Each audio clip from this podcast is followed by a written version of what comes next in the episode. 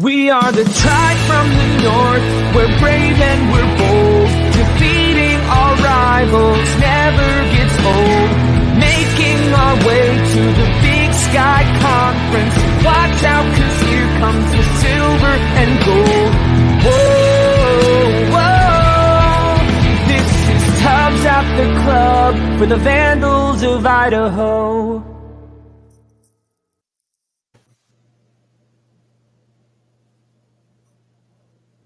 This where I take over? Oh my gosh, I'm already on somebody else's podcast and I'm hosting my own podcast all at the same time. This is great because I wanted these guys on the Big Sky Breakdown. It is Big Sky Breakdown, presented in part by Alpine Touch as well as Blackfoot Communications. I'm Colter Nuanez. You can always find the Big Sky Breakdown, SkylineSportsMT.com. Sorry for having such a you know cut and dry, just media guy intro. These guys got real music. These guys got everything. Tubbs in the club. This is actually, I think, the, the podcast that maybe has been around the longest in the Big Sky Conference, besides maybe the Big Sky Breakdown. So uh, this is a uh, it's a good collaboration. So thanks for inviting me. I'm happy I invited you, and uh, this is fun, guys. Thanks for having me, Montana. Obviously at Idaho on Saturday. I'm Colter Nuanez, and uh, I'm happy and excited to get into all of this stuff with you guys uh, for all of our various audiences. Yep. And for Tubs of the Club watchers and listeners, you probably just caught on that we have Colter Nuanez joining us this week for the Little Brown Stein. But joining myself, obviously, I'm your host, Chris Hammond. We're Tubs of the Club, the official, unofficial podcast of your Idaho Vandals and the Vandal Field on the Big Sky Podcast Network. And I'm also joined by the Professor Brian Marceau from Office Hours. How the heck are you, Brian? I'm doing great. I'm still reeling from the fact that I have to be in Denver for a wedding for a family member who lives in Missoula. But otherwise, doing great. Can't wait to talk uh, Idaho Montana football. And running the show from the shadows, Dallas Hammer. How are you? I am hanging in there. The Anaheim Ducks season has started. They don't look as bad as normal. Maybe they're going to be okay. I'm in a pretty good mood. And we have no Alex Boatman for you today, which means I know you guys are going to be bummed. There's no West Virginia football update, which is is kind of a bummer. Um, but I, I'm assuming they won or I guess some people look happy. uh, so we just lost uh, there. Colter's back, and as you heard from the intro, we're joined by Colter Nuanez today. So we're going to be doing like a joint show uh, and talk Little Brown Stein. All right, let's get into around the bar. Pull some tabs, Marcel. I'm gonna start with you. Well, we, we have to start with the most important topic we could talk about because Colter, we, we have to out ourselves. Um, there has been a running joke on the show for the while, for a while about Portland State as a top five team. Uh, the joke, of course, it references something we one of us we, we definitely heard from your show. The joke is always on Portland State, but because we've referenced it on this show like six thousand times, and honestly, you're going to see in our comment thread, listeners will absolutely make Portland State jokes about them being a top five team every single time that it's brought up. Oh, obviously, this is a touchy subject. Colter has vanished. But uh, we had to give Colter time to talk about the Portland State take, defend it, not defend it, tell us we're idiots for not letting it go. But he's going to have to join us in a minute. So maybe until Colter gets back. Live dual shows, man. Let me tell you. How about until we get back? We give Dallas didn't get to talk Eastern. Let's give Dallas 30 seconds to Yeah. uh, filibuster. hide the Eastern game. kids? I can Put easily filibuster this. I will keep it PG. Uh, so we've all passed driver's ed, right? Did you guys have to watch a video at the end of driver's ed that showed you all these horrific images of car crashes, like bodies, like parts falling out, like awful, awful things to try to scare you into driving correctly? I don't know if that was just me, and maybe like Twin Falls, Idaho is a really weird place, but watching or listening to the Ida- the Idaho Eastern game because I was driving, I didn't see it, I just heard it. Listening to it, that was what was going through my head. Was that that video I had to watch when I was 15 years old of all of these dead people in car crashes that they forced you to watch to scare you into making sure you you stayed safe on the road. That's what that felt like. And that was Dallas Hammer's uh, review of Eastern Washington versus Idaho. Colter is back with us. Colter, Brian wants you going to give you some time here to defend your Portland State top five uh, take from our Big Sky preview episode we had earlier this season. Well, we have to bring it up too, Colter, because it's been a running joke on the show. It's the the joke is on Portland State, of course, but we have made that has been a joke in our comment thread five thousand times. And every time we bring it up, it's always followed up by like, "Hey, we love Colter. Have him back. Please come back on the show. You're back on the show. So now it's time either to defend Portland State or make fun of us. Go either route." This is this is wild. There's two Colter Nuanezes from Scott. Yeah, how is this oh, happening? Okay, you guys got me again. Okay, yeah. flaw of the. This is not on you guys, but uh, when you receive a phone call, apparently within the midst of this, it's not good for you. So it keeps going in and out. This person keeps calling me. Here I am. Okay, so pose the question again, kid, because I, I'm ready. Okay, we on this show Portland State top five team has been a running joke. The butt of the joke is Portland State, of course, but every time we bring it up, we always punctuate it with, "Hey, we love Colter. Please come back on the show." You're on here. You're going to see in the comment thread if you if you look, and we'll throw them on the screen. People will make Portland State jokes. There's already one on right now.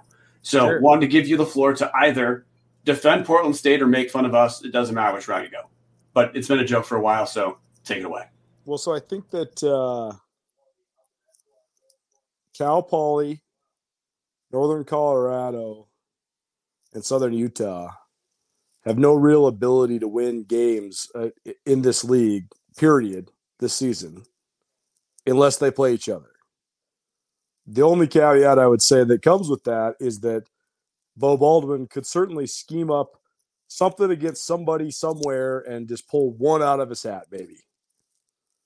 But other than that, I can't really imagine a scenario in which those teams win games unless they play each other. Northern Arizona uh, has beaten Idaho State, so that sort of gets them just quite a little bit above that. Idaho State could beat a couple teams in the league, and uh, they have beaten one, one of the better teams in the league, in UC Davis. But I just think that Portland State, when you talk about the the bottom half of the league, Portland State is a favorite against that whole bottom half of the league. I think they have no chance against the whole top half of the league.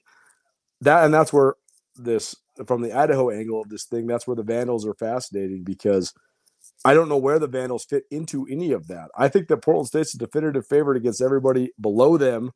Like I did my power rankings on Nuanez Now, my ESPN radio show in Missoula today. And uh, I had uh, Portland State alone in their own tier at seventh in the Big Sky Conference. And I don't think there's a contender. I don't think they're a contender. I don't think that hardly anybody in this conference is a contender. I think there's like five contenders in the league, and the and the defending Big Sky champions aren't one.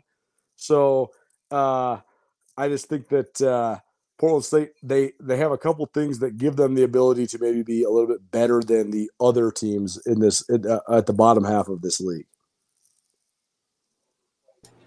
Which yeah, is absolutely fair. That's absolutely yeah. fair. The joke is that we hate Portland State. That's it. it. The reason I part of why I like the joke is because even if they're not top five, they're top seven relative, relative to preseason rankings. Yeah, people get to be off by two. That's fine. Yeah, but, at, uh, least, at least you were closer. I had Sac State ten, and that's proving to be rapidly incorrect. so I, I want to ask you guys this.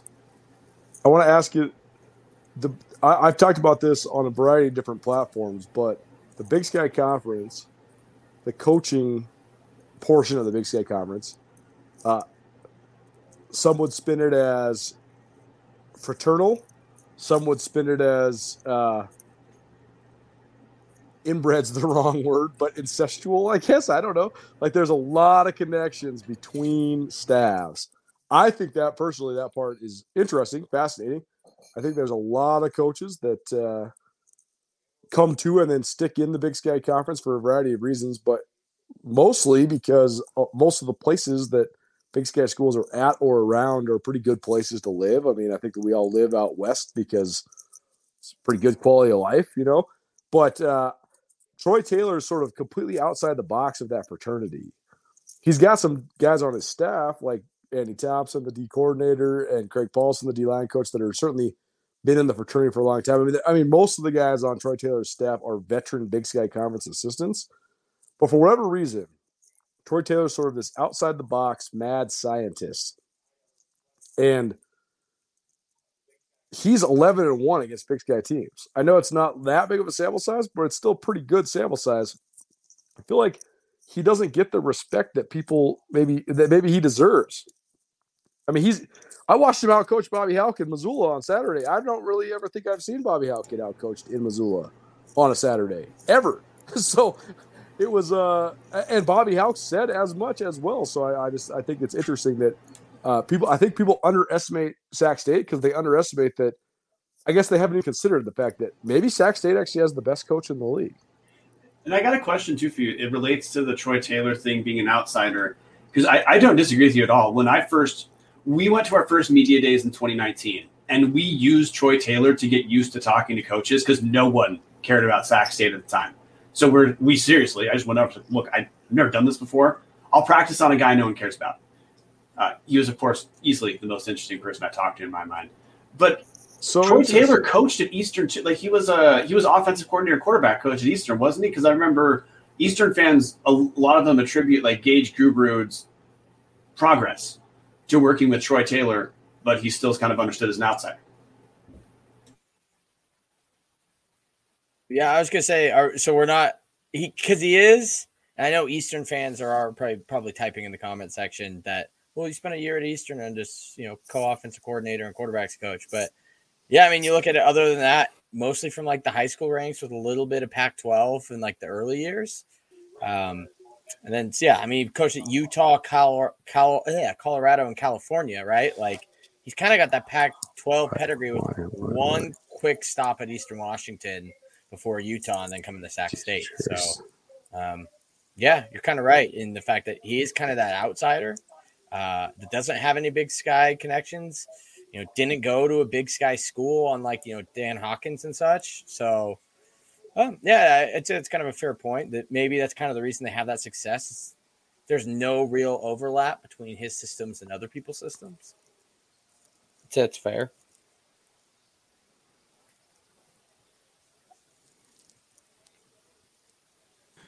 Uh, also, producer Dammer jumping in to tell Brian he's muted. Yeah, thanks, dude. Um, we transition point we have to have here because we just went over like, hey, you know what? Why why are people thinking this about Troy Taylor? Colter, Idaho fans have got to be curious. Montana looked looked real good to start the year, particularly on the on the defensive end. Uh, it's harder to look better than giving up seven points against Pac-12 University of Washington. Sure, uh, UW isn't great right now, but doesn't matter. Uh, UW recruits elite talent. They have a great coaching staff. A lot of people love to have. Montana held in seven. Montana dominated Eastern for honestly the majority of the game in my mind. And the last two weeks, this Montana team doesn't look invincible the way they did previously. So what what's going on in Missoula? This is the eternal question. Like this this is on one hand exhaustive to have to think about analyze all the time, but on the other hand, um,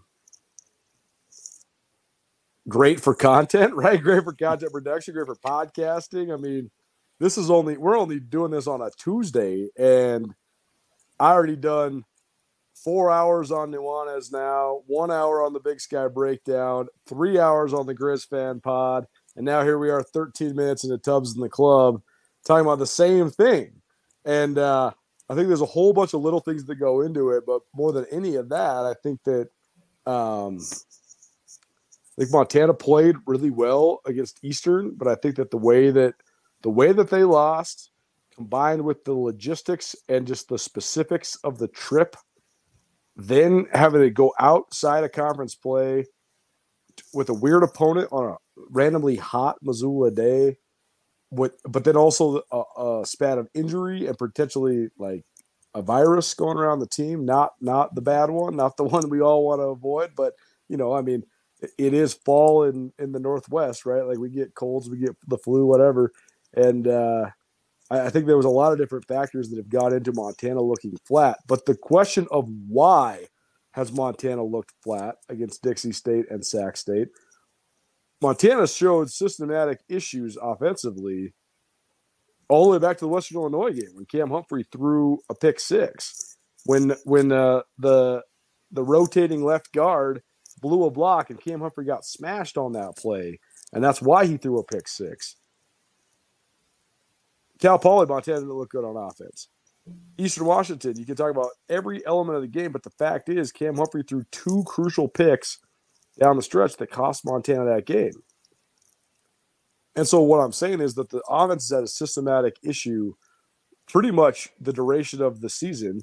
You wouldn't be able to pick up on it against Washington because you're just thinking, wow, the Grizz are hanging tough.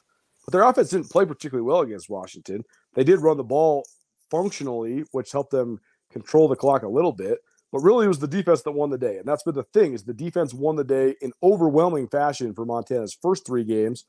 Then against Eastern, they played really well, but that was just Eastern having a a better player in a more important position, and that really then keyed Eastern uh, to getting that crucial victory. But then the last two weeks, the Grizz have looked lackluster. They've looked listless. Why? What's the what's the issue?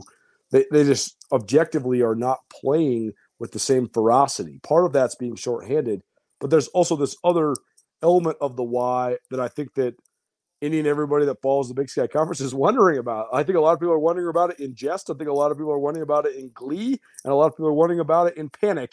But uh, most people around the Big Sky that follow this league are wondering what what's going on. How did this team look so ferocious against a top twenty Pac-12 team, and then look pretty nondescript the last couple weeks in Missoula at, at, home too. I think that's the number one thing. Is, is it's a, it's been at home. Like how, how has Montana looked sort of life not lifeless. That's that's far too much of an exaggeration, but they haven't had the same snap. They haven't had the same edge. Why? Especially since they've been at Washington Grizz. Yeah, I think last week especially that was like you kind of touched on it. Like Eastern, okay, that game was weird. Montana kind of jumped up early and kind of let Eastern claw back in it, and then they had to make you know the miracle play there at the end. But yeah, and then you see Sac State, and I mean we were talking to you know our friends at the Grizz fan pod in our little chat, and they were sitting there like some of them were just like, yeah, I I don't see us pulling it out. Like this is like around halftime. They just like said that game had that feeling. The team just kind of had that like I don't know, like I don't want to say sluggish either, but there's just something like I don't know if it's Eastern. I don't say break will either. That all these words seem too harsh, but like something I feel like happened in that game because they didn't necessarily come out great against Dixie State either.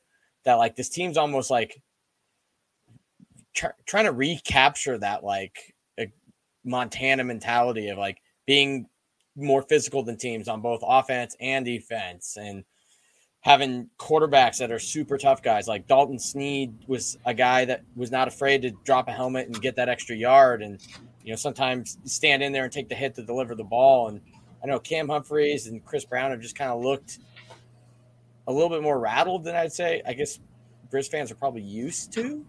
Uh, I don't know if that's fair to say either, but um, there's something going on with Montana because that defense went from like absolutely maybe one of the top, probably the top in the FCS and probably a mid tier G5 type of defense to now like, um, I mean, Sac State and Eastern not bad offenses, but not the type of game you expect.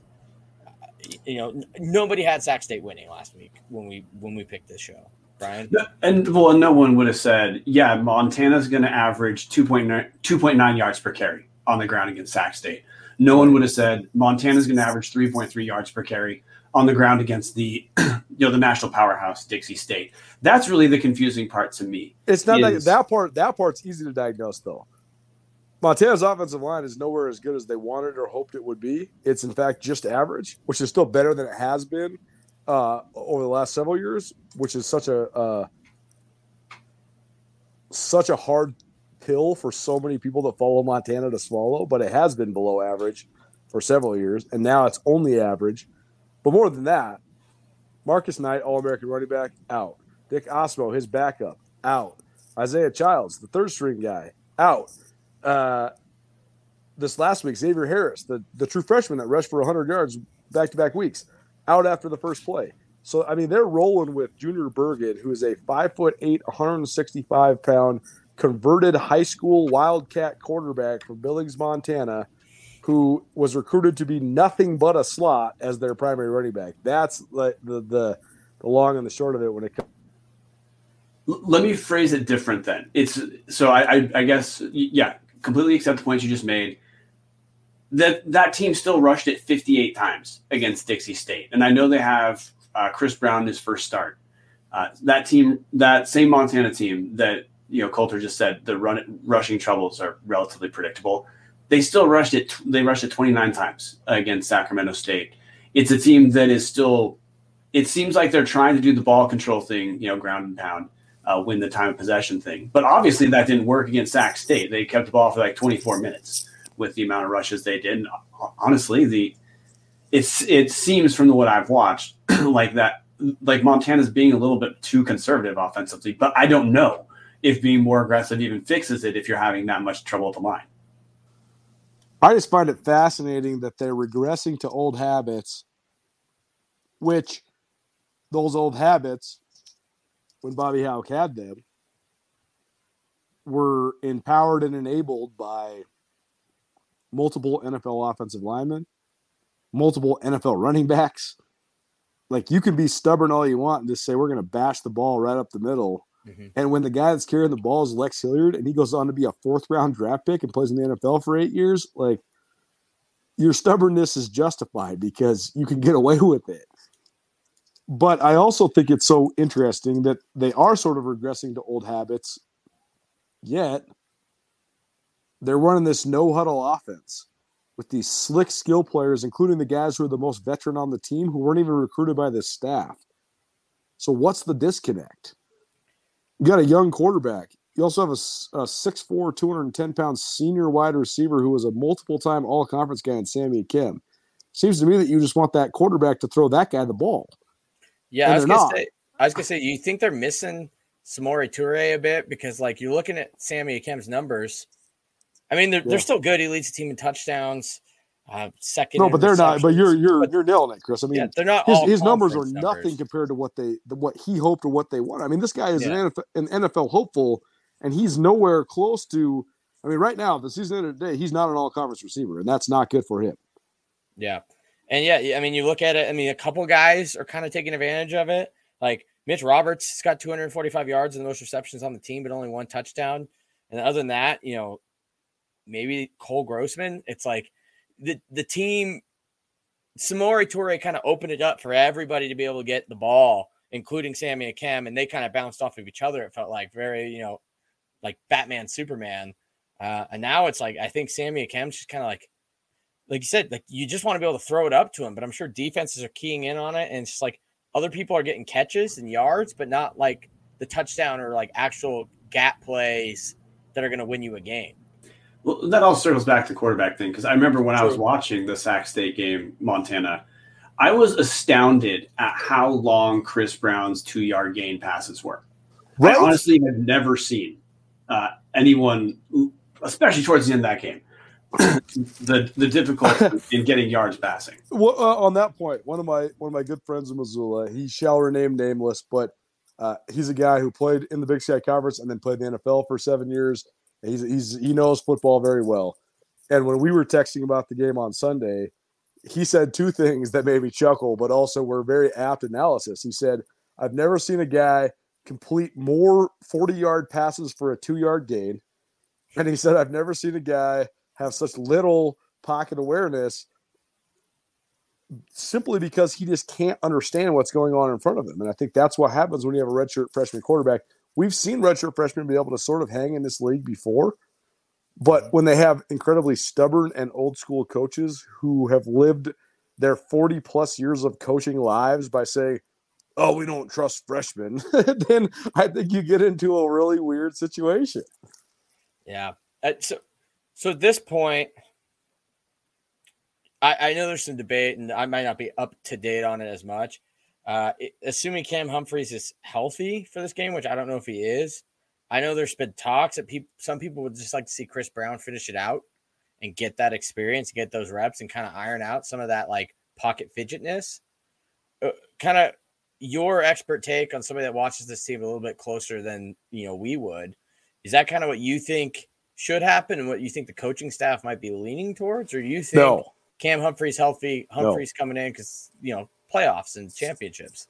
Here's the thing that everybody listening to this podcast, whether you're listening to Tubbs in the Club or the Big Sky Breakdown or whatever, the thing that everybody's got to understand, and so many of the listeners on my side of this have heard me say this a million times, but there's a uh, there's a distinct detail that you got to understand.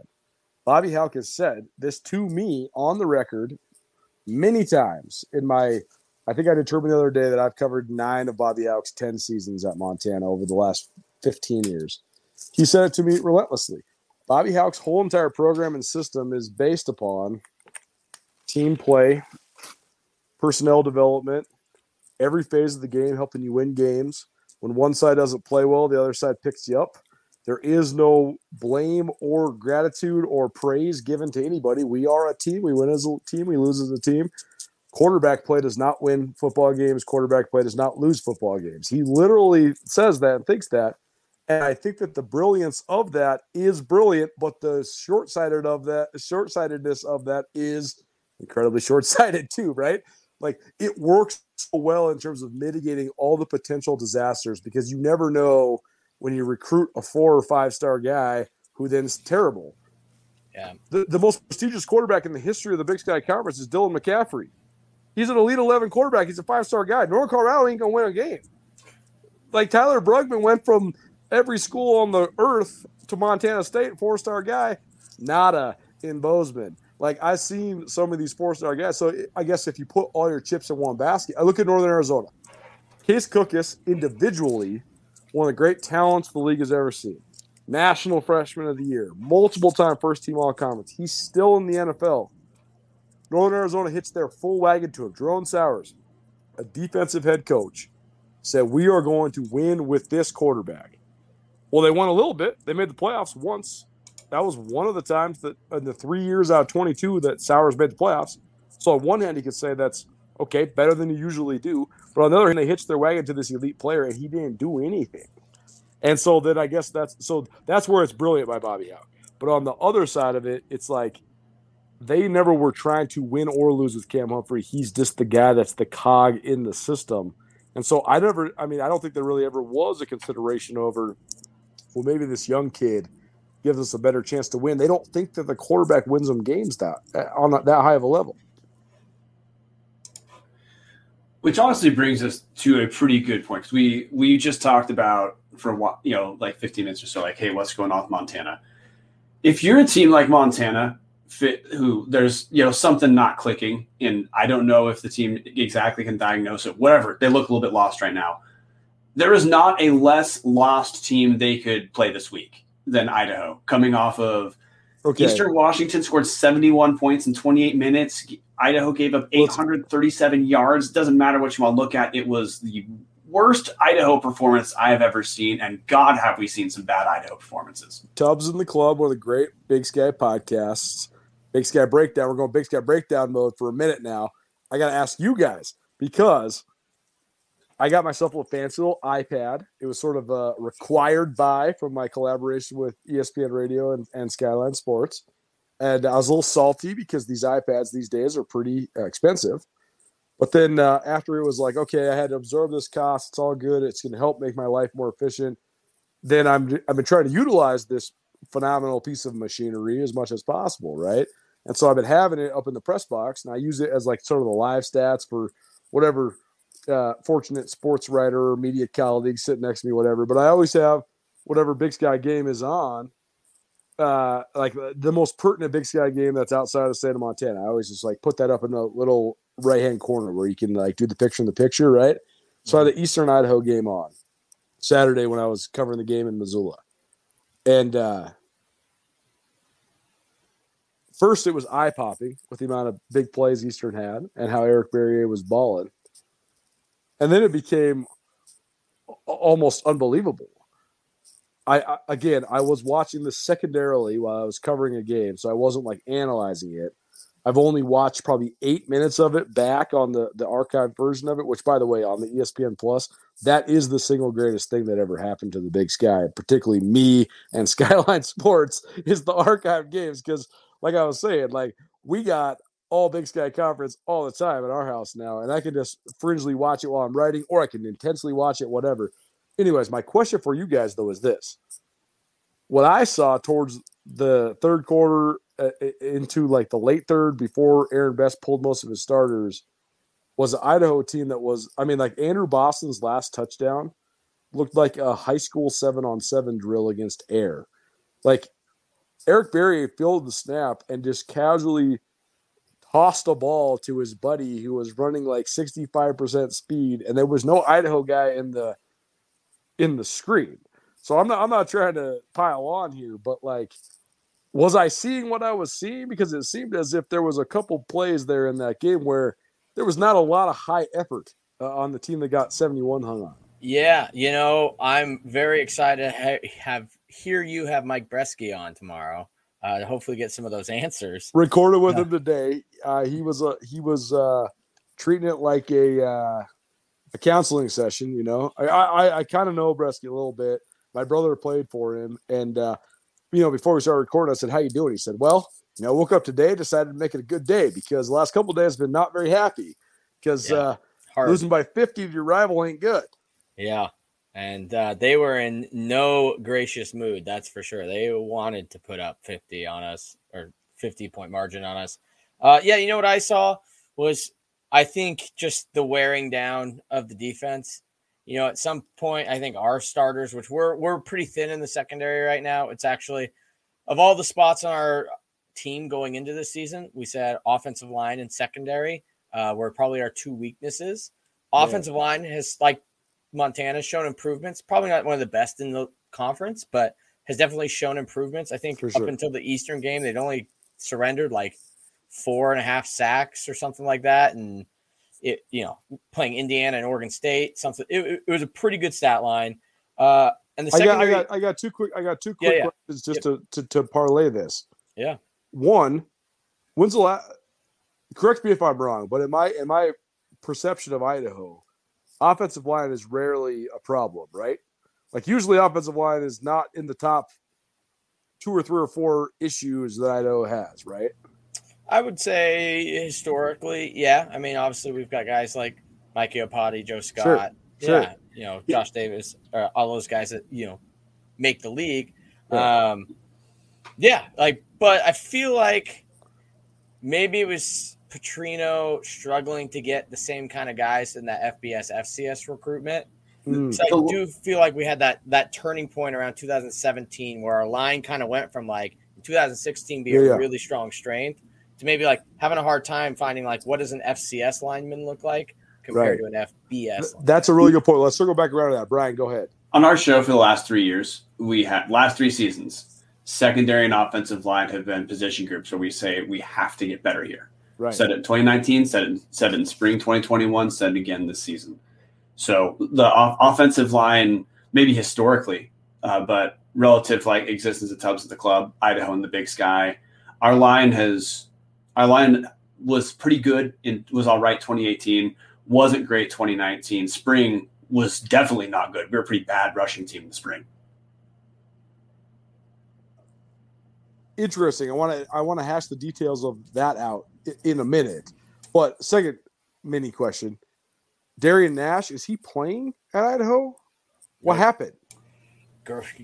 All we know is he opted out of spring. So he didn't. He didn't show I think up. Yeah, I think he did not return in the fall. I think he just decided, uh, probably got his degree and said, you know, there's yeah. the door. I'm gonna go start yeah. my career. Man, I gotta jump. Uh, in, I gotta jump into really quick, Colter. Um, my interpretation of your question of what was going on defensively, we don't know the correct term to use right now. What that is fair to like the entire team. Sure. I saw that. I think there's there's some serious internal behind the scenes stuff going on in Idaho because I cannot explain. There is no way Breske sat down and said, "You know what we need to do against Eastern? We need to give Andrew Boston a ten yard cushion and let him keep it the right. entire time he's right. running." There's just not a chance. Right. And I don't know what else to explain because to me, what I yeah. saw I saw a lack of heart and lack of effort. And, people who listen to the show, they know I'm usually the guy who tries to point out a stat as evidence for something.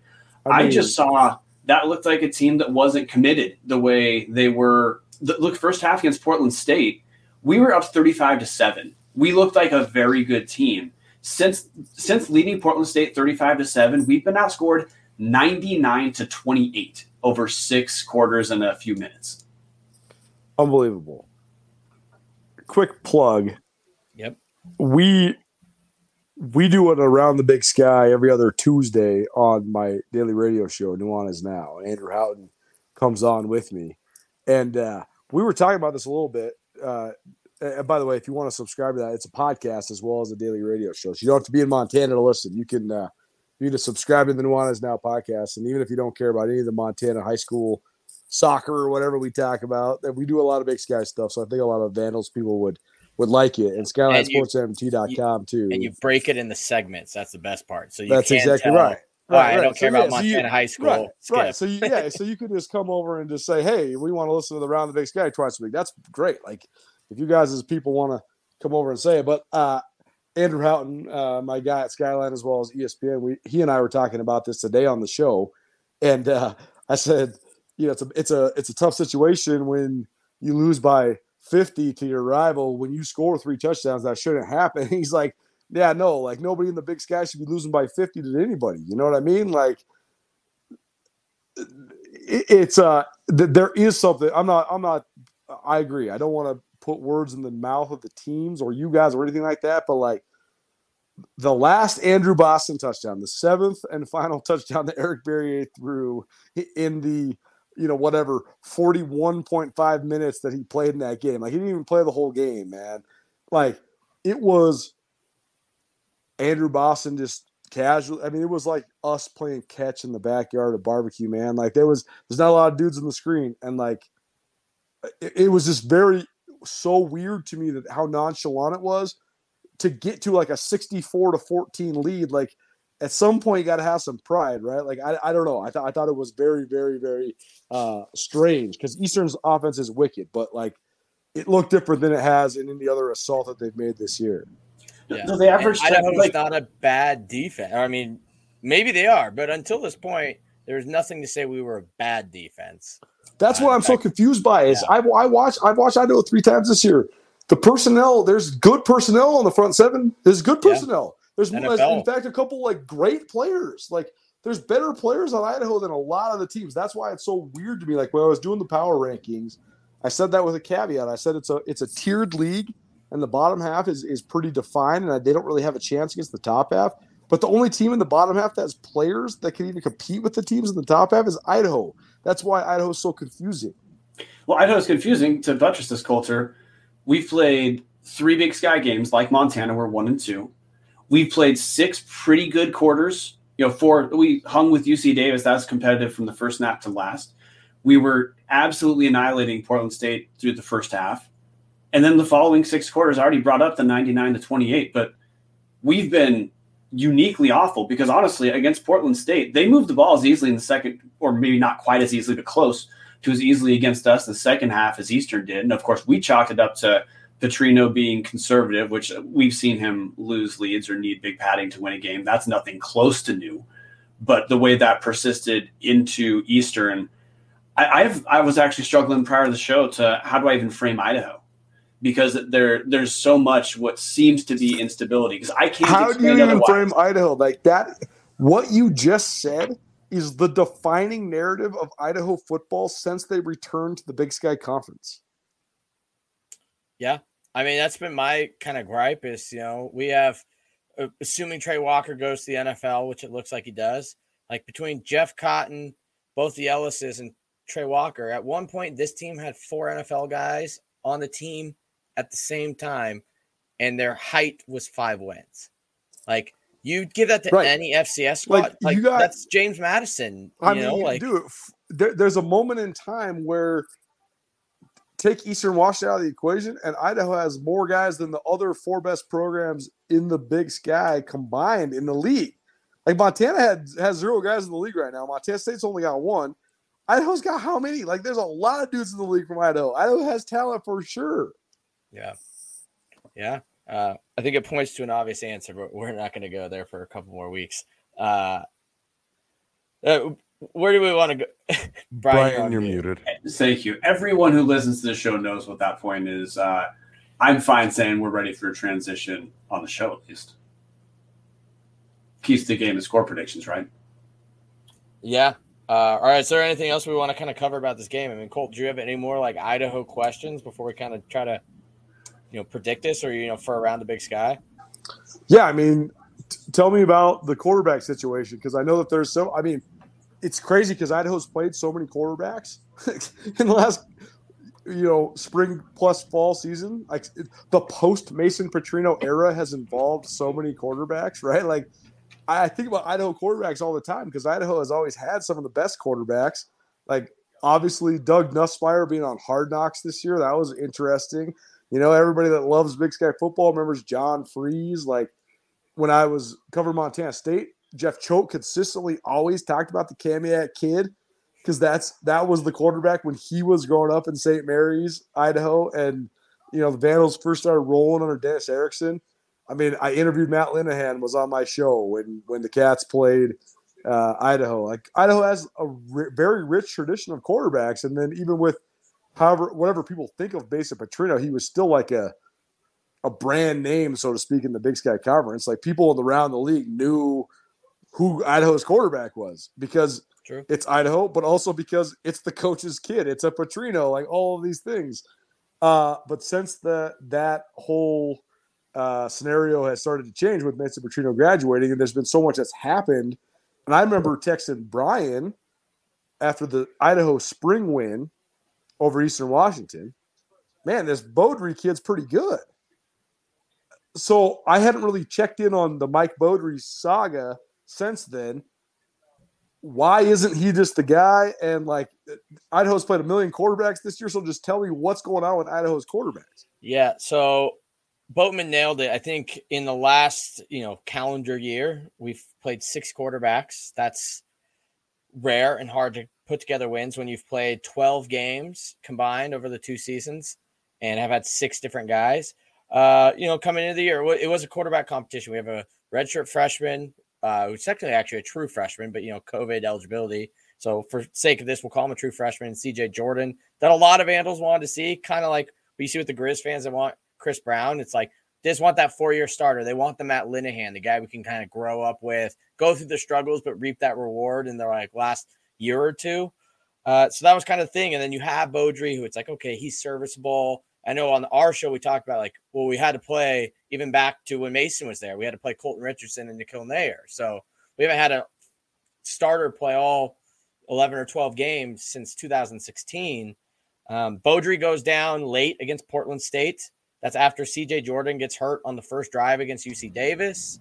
Uh, so we just like we struggled. We name a starter finally. He gets hurt. Then we got this whole Borisch thing going on where like he's just an athlete, so you want to get him on the field, but now we're not getting quarterbacks, you know, equal run. But from what we were told, and, you know, Petrino and uh, you know a lot of college staffs are they're closed lipped. Uh, we're thinking concussion, little maybe upper body injury. He was dressed first Eastern, so there's a chance Beaudry plays, and if he's healthy, you'd assume he's probably playing. But you know, they're a little tight-lipped on that whole situation. But I so time out. I gotta, I gotta ask you guys about your procedure. This is a total tangent, but Yeah. So you you guys are attending press conferences, or somebody's asking Petrino questions? Uh, Somehow Idaho yeah. is so far outside of the the realm of like Big Sky. I don't know. Like I follow it because I think it's interesting and I think it's important for the our main fan base in Montana. But I also find it just so interesting. Like I stumble upon press conferences from so many of the coaches around the league, and I, I hardly ever see like Petrino is on the mic. Yeah, so, So, right I right now actually- we're transitioning from an SID, so we're hiring. For So. I know think that because the guy who was the head of that whole department now, new guy, Jarek Wolcott, shout out to him. He's my buddy, man. Like I, he's one of my friends from college. Like he's a he's a Montana guy. He's from Libby. Like that, first of all, just from a per, pure personal standpoint, I know I'm biased, but he's the man, dude. He's gonna do good stuff for Idaho for sure. But uh, yeah, no. So I kind of know the whole saga because it, it seems like it's been sort of tumultuous. yeah, So I want to just follow up on what Yeah. you said there, Colter, real quick. Idaho has been notoriously stingy with media access and makes it very difficult to do anything. I used to work for uh, multiple TV stations in Spokane. Uh, when I was there from 2012 to 2015, it got to a point where Idaho wasn't good enough to deal with the headache that they were. So you have Huh. the local media in Moscow Pullman and and Lewiston that will come and interview. You know, there's the the paper there that's kind of shared. They share like one beat reporter. Uh, Right, right. No, I, I know that because I've known a couple of those guys, like Michael-Shawn Dugar. He uh, mhm. comes on my show every once in a while now because we're the affiliates for the Seahawks on ESPN. uh, in Okay. Missoula. Yeah, and he so we have like a up on. Seahawks segment. He comes on, contributes, and then I know Colton Clark a little bit too. That's done it the last couple of years. I guess he was Lewiston, and then then did he go to that same paper? I can't remember, but I've known some of those guys, so I know what you're saying. Uh, okay, so not to completely hash this tangent out too much, but why is there a cantankerous relationship? Like, where did, what does that stem from? I mean, that's not, that's probably something Dallas can speak on more. Yeah, yeah. My experience with Idaho is Idaho is pretty terrified of anyone finding out something is not perfect in Idaho athletics, and that's been for quite some time. That was before Petrino was around. That was before the most recent SID Joe. That was before he was even around. It's just been Idaho's prerogative since honestly as long as I can remember. Uh, since I was a student in 2009, it's been like that where they just don't want any sort of negative attention, so they make it very hard to also get positive attention. Yeah, I know Joe, Joe and Jarek have been doing a really good job. I thought, well, Joe, you know, did about reaching out to us and getting us involved for sure. So it's not necessarily the SID level. It's I don't know somewhere along the lines they are trying to keep an arm's distance as much as possible from anything that require a tough answer. But Colter, to yank it back to quarterback thing real quick, um, we've also like I had been told this isn't like official sourcing or anything that Beaudry to expect Beaudry out uh, non-throwing shoulder injury is what we were told, but that's not been officially reported. So uh, listeners take that with a grain of salt. If that is the case, what Montana is going to see if we see what we saw against Eastern is the guy who takes the most snaps is Zach Borisch. Montana will when Montana sees Zach Borisch, you guys, you listeners should think, okay, this is the Idaho version of Troy Anderson or Travis Johnson, as in the guy's a great Whoa, athlete. okay, is he like that good of an athlete? Well, no, he's he's a very good athlete. He's broken touchdown runs in FCS play so far of 60 yards, 46 yards, and 75 yards. What's his story? Where is he from? He's from Kamiakin High School in Kennewick, Kennewick. Washington. He was He was a- three A. Kamiakin, Kamiakin's dope. I, I used to cover sports in Washington. Kamiakin's a, a good high school for sports for sure. He was recruited as a quarterback, got to campus, was immediately not a quarterback, has uh, bounced around to through about four different position groups. Late last year, he you know he became an emergency quarterback against Eastern. We had our second best offensive outing, uh, doing his you know uh, speed like speed option against Eastern Washington. Um, now he has a package, but then our where he would come in, you know, we saw him prior to both Jordan and Beaudry going down, but now with those two out, he's kind of the nominal starter. Uh, real question about how he would fare against a front seven like Montana's because he's a great athlete. He's tough to bring down. Petrino's pretty dang predictable with him. Uh, Borisch heading into Eastern was the number three rusher in the Big Sky. Um, I have to look up the numbers right now to see where he is. He, which is just to say he's been doing great, but his per yard average is buttressed by those gigantic runs. Teams are starting to figure out that Petrino essentially never wants to throw with him. Uh, he did like he threw seven times over the entire game against Eastern. That's his high this year. Uh, he Petrino put had Giovanni McCoy, true freshman, come in and take more of the snaps when Petrino wanted to throw against Eastern Washington. McCoy looks like he has a, a nice arm. He definitely needs time. Threw a couple uh, kind of rough picks against Eastern. No question, there's talent, but you know he wasn't a top two quarterback on the team for reason. He's promising. He needs time. He just needs time to cook before he's ready to produce in the big sky. What's But that's the story? situation. Where's Where's Borisch from? So he, he's the can or from Kennewick, Washington. Yeah. So he was three A. Right, right, right. Okay, okay. Yep, three A So- Washington Gatorade okay, okay, Player of the Year. okay. He's a judo star. Do they have plans on keeping him at quarterback, or why don't they want to throw with him? That's, That's a, the the question throwing one's a good question because he so he definitely doesn't have the arm of an all big sky quarterback, but like his arm has looked fine when he's gotten chances to throw. I'm unclear. We like it seemed for a while that Petrino wanted to really keep his throwing under wraps until it became a surprise. But like that didn't really work against Eastern at all. I we've been saying on the show forever hashtag let Borisch throw, let the dude get reps. If you're gonna put him in there, let him throw. Like his throwing arm looks much better than Troy Anderson. So I, honestly, like he's had a couple long completions uh, what in his eight attempts on the season. So I don't exactly understand the complete reservation. He like against Eastern the first game he played, his throwing numbers were not fantastic, but his 25 mile an hour wins. Eric Barriere was sub 50 percent. Sure. Yeah. So it's unclear, but there's clearly not trust from Petrino in letting him throw. Yeah, he missed one slant on a miscommunication with the uh, wide receiver. He threw an out, and the wide receiver ran a slant, and then after that, Paul like refused to let him throw against Eastern. So it's kind of like he sees him make one mistake, and Paul just pulls the plug on the. So fourth here's a massive hot take because it seems to be like Petrino used to let Linehan have a lot of rope, right?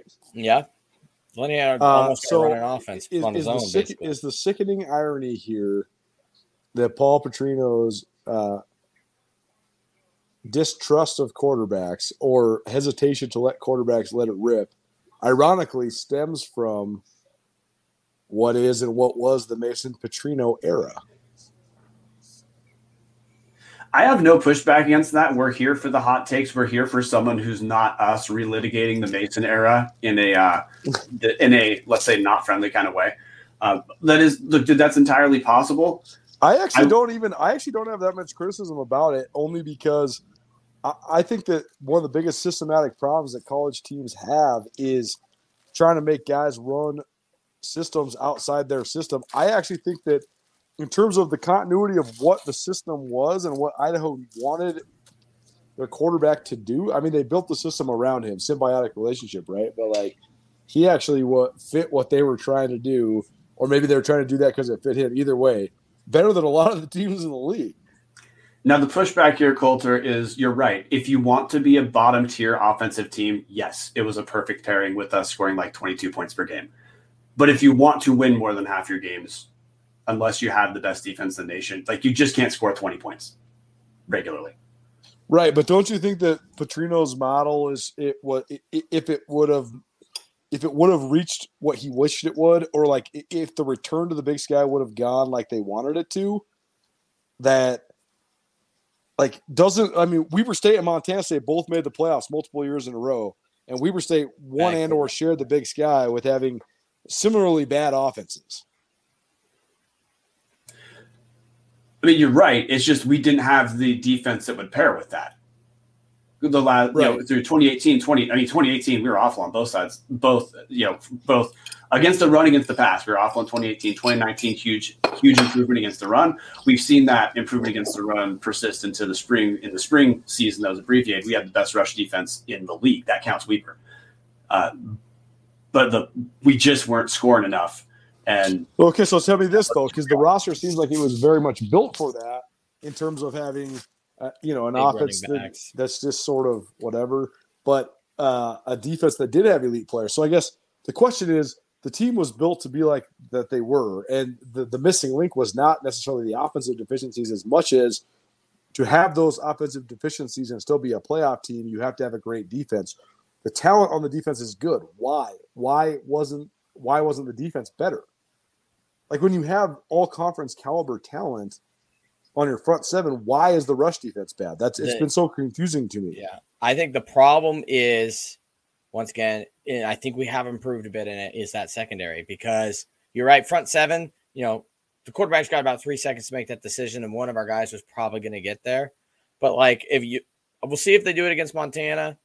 We have a tendency to give people like just unexplainable ten yard cushions on wide receivers that aren't, you know, Efren Chisholm or Sammy Akem, right, or Pierre Williams, one of these like star guys in the Big Sky.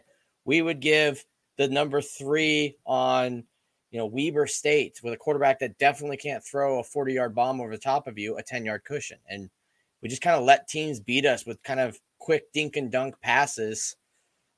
And you know, if they decided to try to run it like Eastern did in 2008 or 2019 when we beat them in the Kibby Dome the first time, you know, you're going to get yourself in a hole because we weren't going to give those plays. But I think we just give up too much in the passing game. So much of that's the Breske scheme, though, right? I mean, I guess when you're running Yeah, that fire zone four. that he's run forever, like you got to either get home or make plays in the secondary or both. So I guess I mean that's probably a good diagnosis. If they are weak in the secondary, that would be a hindrance to that scheme. If, if it is like I think it is, um, 'cause I mean I talked to Breske today. Like I, I, I think it is in largely the same in principle. So yeah, that would make sense. Well, the other part too, Colter, that this this persisted. What we really hung this conversation up on was how the heck do you understand Idaho? Since Idaho's returned to Big Sky, we've had inexplicable difficulties moving game to game. Where, like in 2019, we beat Eastern and then lose on the road to Northern Colorado, which the version this year is not absolutely destroyed. We embarrassed Portland State through Right. most of the first half. We looked like a playoff team against Portland State. right. And since then, we've looked like we probably couldn't beat Northern Colorado. And it's the same guys. This has persisted over the course of four, of honestly every single Big Sky season. I- I- I think- I think this is also-. I think this is also why I'm so perplexed by it because I, I check in on Idaho all the time, but the games that I've watched in duration for the last couple of years have been like Idaho, Idaho State when Idaho just rolled them. I mean, they like ended Matt Struck's college career because they had so many defensive touchdowns in that game. Like I watched Idaho beat Eastern twice. You know, so I've seen Idaho, like you're saying, like win these big rivalry type games against good teams. So I guess maybe I even have a skewed perception because I've actually seen them look really good. Like you're saying, Brian, it's so perplexing why they can't just each game it doesn't turn the page. consistently put it together. Yeah. Um, all right. Any other takes on Idaho before we kind of roll into uh, score predictions? We all good to move. Cool. I got a thumbs up from Brian. I'm going to take it. All right. Score predictions. Colter's going to be predicting with us, I believe, uh, which means he's Sure. undefeated. So we'll, we'll keep this. Uh, see if he can go keep keep his uh, zero in his defeated streak. Uh, I guess I'm at the bottom of the standings, huh? Where are the standings? I'm trying to look at them. All right, there we go. Uh, Chris is 43 and 15. Boatman is 46 and 12. Dallas is 48 and 10. And Brian is 50 and 8. Twitter went 3 and 3 last week. So, Idaho. I'm going to think this is a weird game. Both of these offenses look highly inept at times.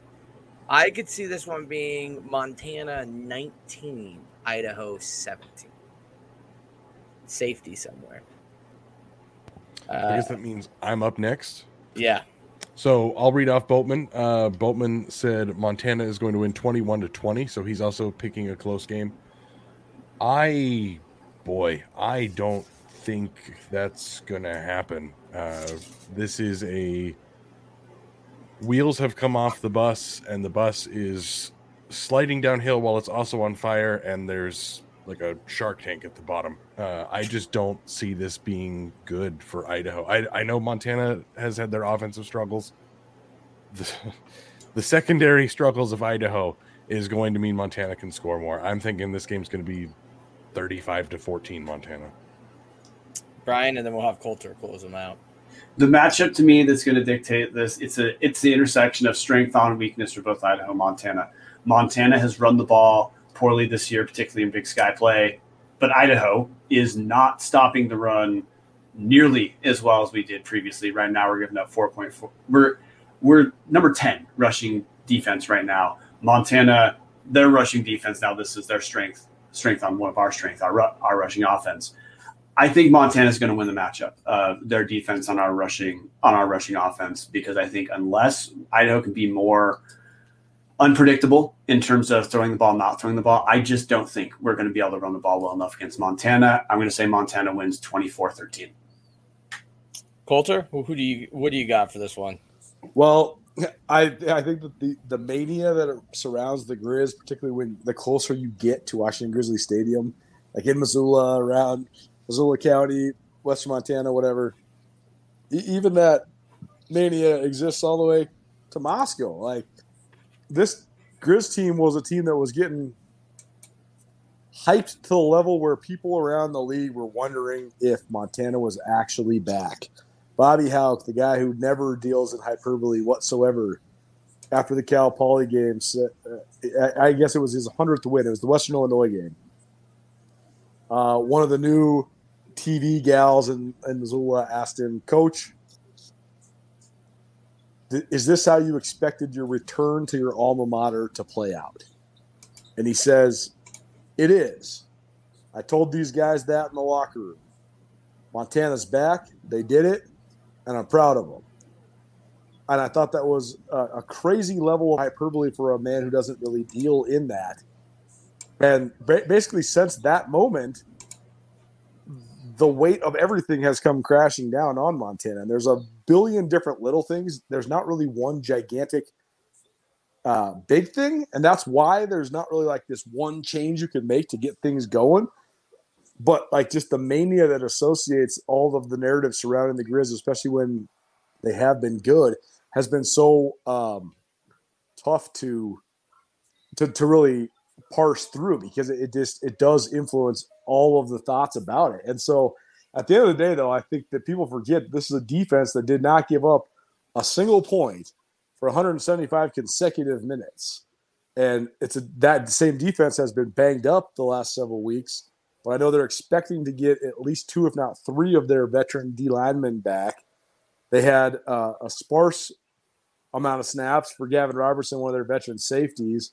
So they're going to be back to full strength defensively, and I think the, the defense the defense is going to what is going to have to carry the day for the offense because the offense has issues literally across the board, not ones that are unfixable, and in fact ones that are fixable with within uh, experience and just progression and all that stuff. But I just think that Montana's defense is going to uh, reignite itself, and and I think that that's going to be the thing that leads the Grizz on Saturday. I, I don't know how many points Montana's offense can possibly muster, but I think that they're going to find ways to score in other ways. And uh, I, I, think that Idaho is is uh, not going to have any room to breathe. So I'm going to say, uh, I'm going to say 31 to 10, Grizz. All right. Uh, moving into the rest of the games, we have Idaho State traveling to Bozeman, Montana to take on the uh are they top five yet? Montana State Bobcats. Um, I think they're six this week. Six this week. All right. Uh, I mean Bobcats in this one. Idaho State's just probably the team struggling with quarterback injuries as much as Idaho. I think both schools are the only ones without with not even 100 completions on the season. So I think Bobcats good defense. Idaho State struggling offense. I know they beat UC Davis. They got their big win this year. They're not going to do it on the road in Bozeman. I'll go like 40 to 17 on this one. Montana State is number eight in both polls this week, uh, just so you're all aware. Uh, Boatman picked Montana State. I absolutely, Montana State's going to win this by a mile. Idaho State, I don't know what happened against Cal Poly or uh, UC Davis. Uh, there's no way they're going to do that again. Well, we know what happened against UC Davis. UC Davis turned the ball over a ton, and Idaho State didn't. That was it. Uh, Hunter Rodriguez for Davis hasn't looked good since coming back from injury. Montana State, look, if you watch the Weber State Montana State game on Friday, though, uh, if you like scoring, that was not the best game to watch. There's no way to leave that game and not think, yeah, uh, Brent Vigen's squad has a serious defense. There's no way Idaho State's going to be able to pull the UC Davis upset against Montana State, especially with Hunter Hayes at quarterback. No, I have no news on Vander Waal, uh, Tyler Vander Waal from Idaho State. I don't know if anyone does. Uh, by the way, Andrew Houghton, maybe you Andrew can help us out with that.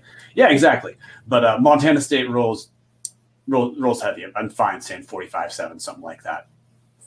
You nailed it. Uh, we were watching the heavyweight championship fight over here uh, two weeks ago, and uh, Montana State beat Cal Poly 45-7. And one of our colleagues and buddies, uh, who's a TV guy, was over here watching watching the boxing match too. And uh, we he got the press release. He must have gotten it late for Montana State or whatever, but he just looks over at us. He goes, "I swear to God, every time Montana State plays a game in Bozeman this year, the score is forty-five to seven, and they have had two 45 to sevens, and they had another forty to seven. So uh, I think 45-7 is it. I think I'm just going 45-7. I think the Bobcats are, I think they're the most talented team in the country. I think Eric Barriere is the most talented player in the country, but I think that Montana State's the most talented team in the country, or in the conference. Excuse me. I think Eric Barriere is the most talented player in the country, though. I will I will affirm that. I think Montana State has probably the, the widest breadth of, of headlining players uh, within the league. And uh, a lot of those guys are on defense, and I think that they're executing at an incredibly high level. Last week at Weber, like their offense didn't look good, but that was almost kind of by design. I mean, Brent Vigen has said that on the record like three different times. They knew they had the scheme to just whip Weber, and they just wanted to put those guys in a position to just keep rolling. And they were rolling so hard that when even when they had a 13-7 lead, it was like, yeah, man, Montana State is fully controlling this game because they were. I mean, Weber got nothing in the run game, and then when they knocked Josh Davis out, which he'll be out for the while because that was a bad injury. Um, then they were able to just suffocate them. I mean, they, there was never really in question, even though there was only a six point win. So I think the Bobcats are rolling right now. Uh, we're only a couple weeks away because I think that uh, Eastern Montana State both have really winnable games the next couple weeks. Bobcats have a bye next week, and uh, that November 6th showdown in Cheney that could be a de facto conference championship game. So I, I think the Bobcats are going to roll this weekend against Idaho State. Next up, uh, the Weber State Wildcats go to Cheney, Washington, play the Eastern Washington Eagles. Uh, for me, kind of looking at this one, I think it's gonna be closer than people think. I think when you're looking at it, something that gets like underestimated is the fact that Weber State has the number one pass defense. So you kind of have the number one pass defense going up against the number one pass offense. Weber, you look at their losses, James Madison, um, Montana State teams that can successfully run the ball down your throat. Ulonzo Gilliam at UC Davis, also, you know, Isaiah Ifanse at Montana State, like star running backs. I'm not saying that Pierce and these guys aren't that. Um, I think if anyone's going to have a shot at slowing them down, it's obviously probably Montana State and Weber.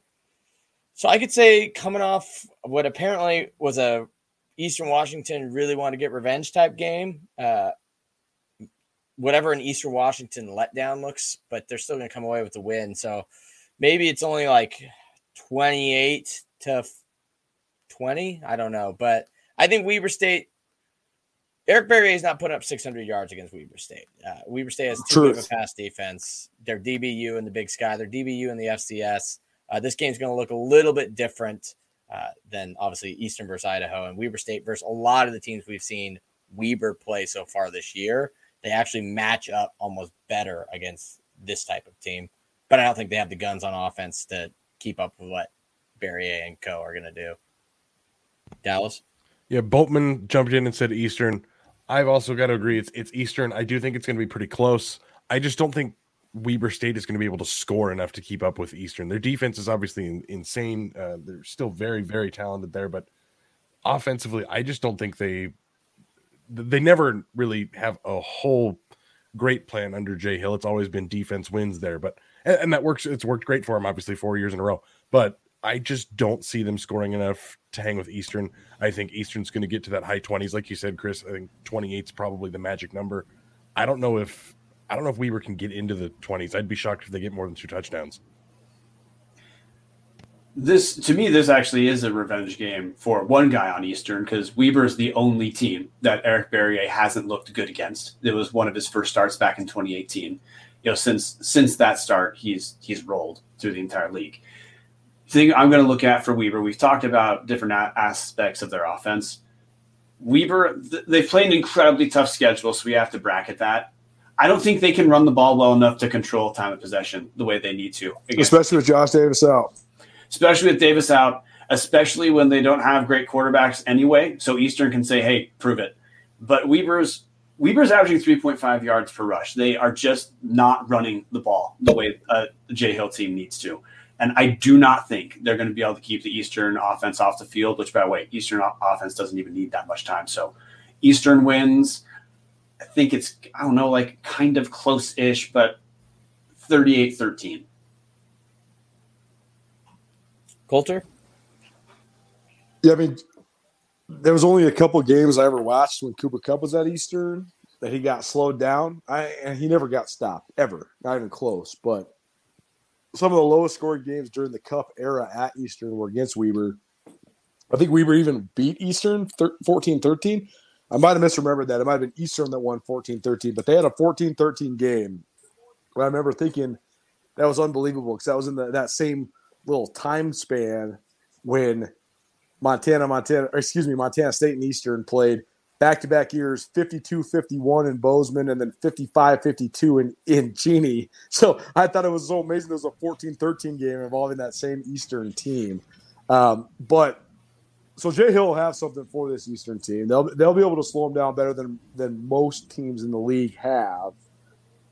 But that said, I mean, you mentioned the uh, the Weber offensive line. Uh, they had a couple bad injuries in the spring where those guys that are supposed to be headlining and starting players are still coming back. They're back, but they're not full strength.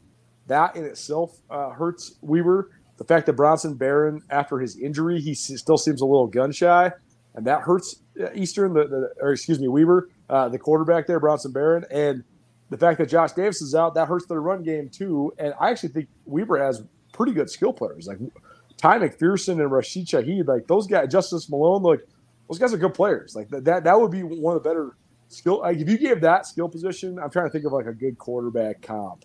But like th- those skill those skill players are good, top half of the league for sure.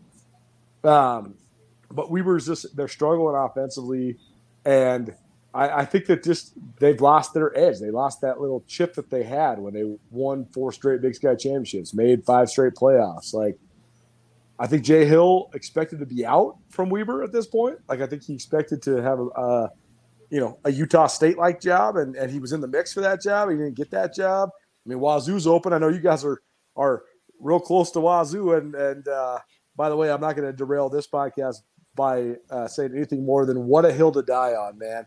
Uh, but that's going to be an amazing, amazing uh, coaching search.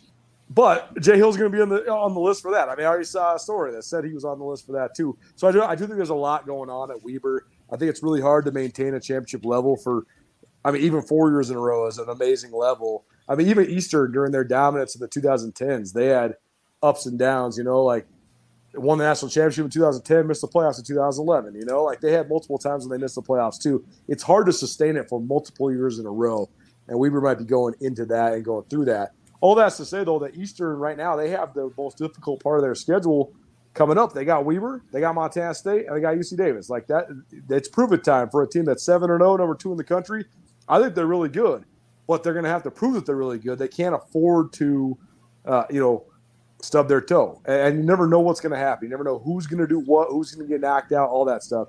That's all to say, though. I, I still think that Eastern's probably going to roll in this game. I'm saying like, mm, I'll, I'll, go, I'll go 35, 17. Eastern we, Washington. One point we also just real quick, Chris.